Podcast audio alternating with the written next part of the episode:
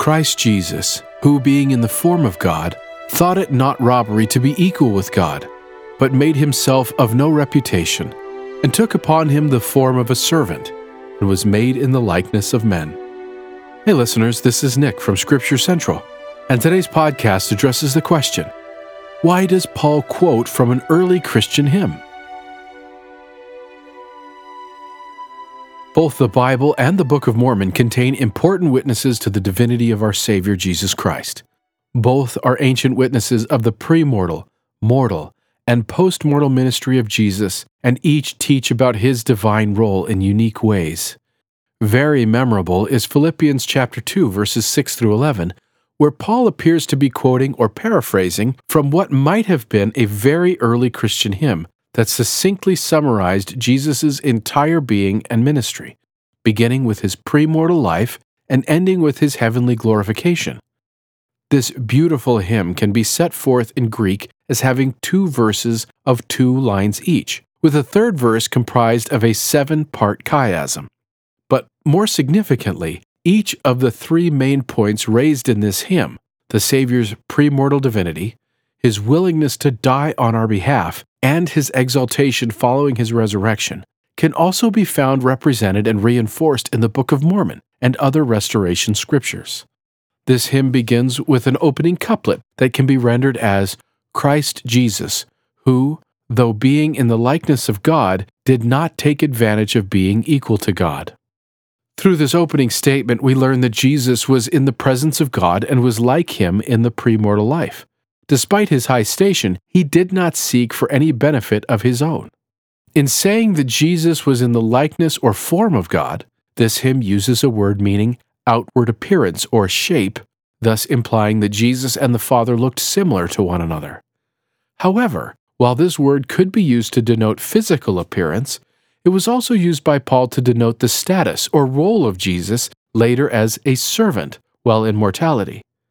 Because of this, Frank Judd states that when Paul taught that the Savior was in the form of God and equal with God in the premortal existence, he was teaching that both God the Father and Christ the Son were divine beings, shared a semblance of status and attributes as well as appearance.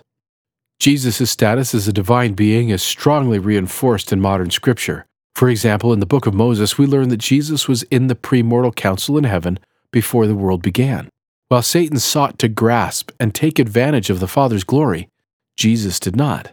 Instead, he humbly offered, Father, thy will be done, and the glory be thine forever.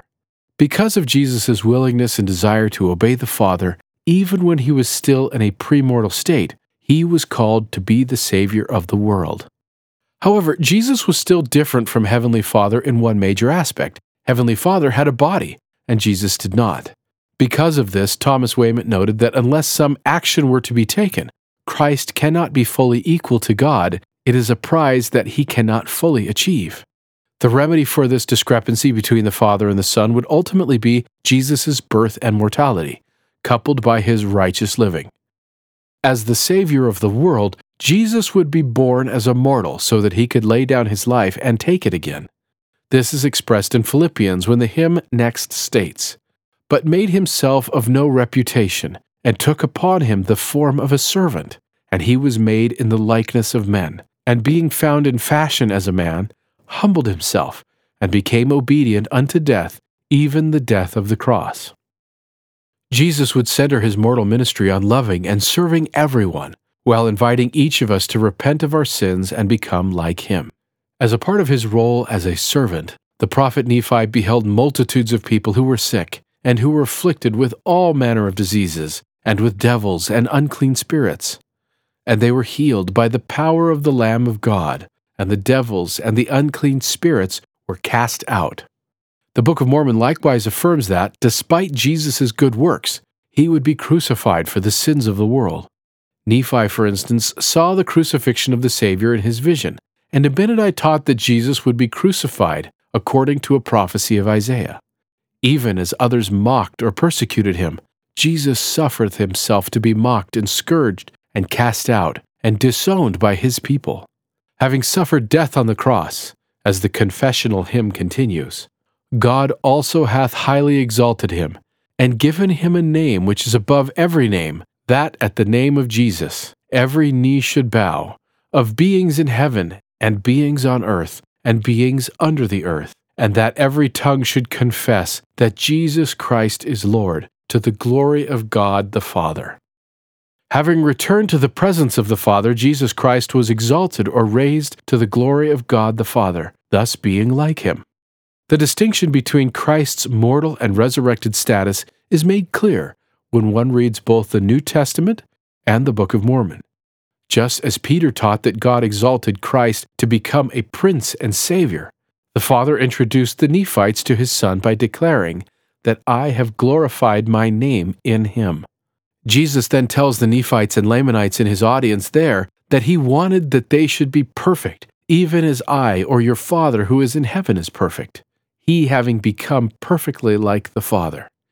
Finally, Jesus is given a new name whereby all will recognize him, bowing down to him with their tongues confessing him as their redeeming Lord, with words here drawing on Isaiah chapter 45, verses 22 and 23 the blessing of a new name is promised to all who keep their covenants with Christ. As such, all will be able to become more like him and become exalted as he is. This significant early Christian hymn, somewhat like our modern day hymn, Jesus Once of Humble Birth, described the condescension of Jesus in clear terms, covering his premortal willingness, his mortal condescension and suffering, and his post mortal adoration, all illustrating that his ministry was an act of pure love. Indeed, when asked if Nephi knew what the condescension of God meant, he simply answered that he knew not, but that he was confident that this all means that he loveth his children, at which point the vision of the ministry and love of the Savior opened to him. As Byron R. Merrill has noted, the word condescension implies voluntary descent, submission, and performing acts which strict justice does not require. Christ's selfless sacrifice merits profound gratitude and endearing love from all who are recipients of his supernal offering. Because of his humble condescension, Jesus was exalted by the Father above all others, was given a name which is above every name, and entered into the glory of the Father. Even more miraculously, Jesus Christ has opened these same blessings to everyone who follows him and seeks to obey his commandments, so that when he shall appear, we shall be like him, for we shall see him as he is. And every man that hath this hope in him purifieth himself, even as he is pure. Thank you for listening to this presentation from Scripture Central. For more information, please visit scripturecentral.org.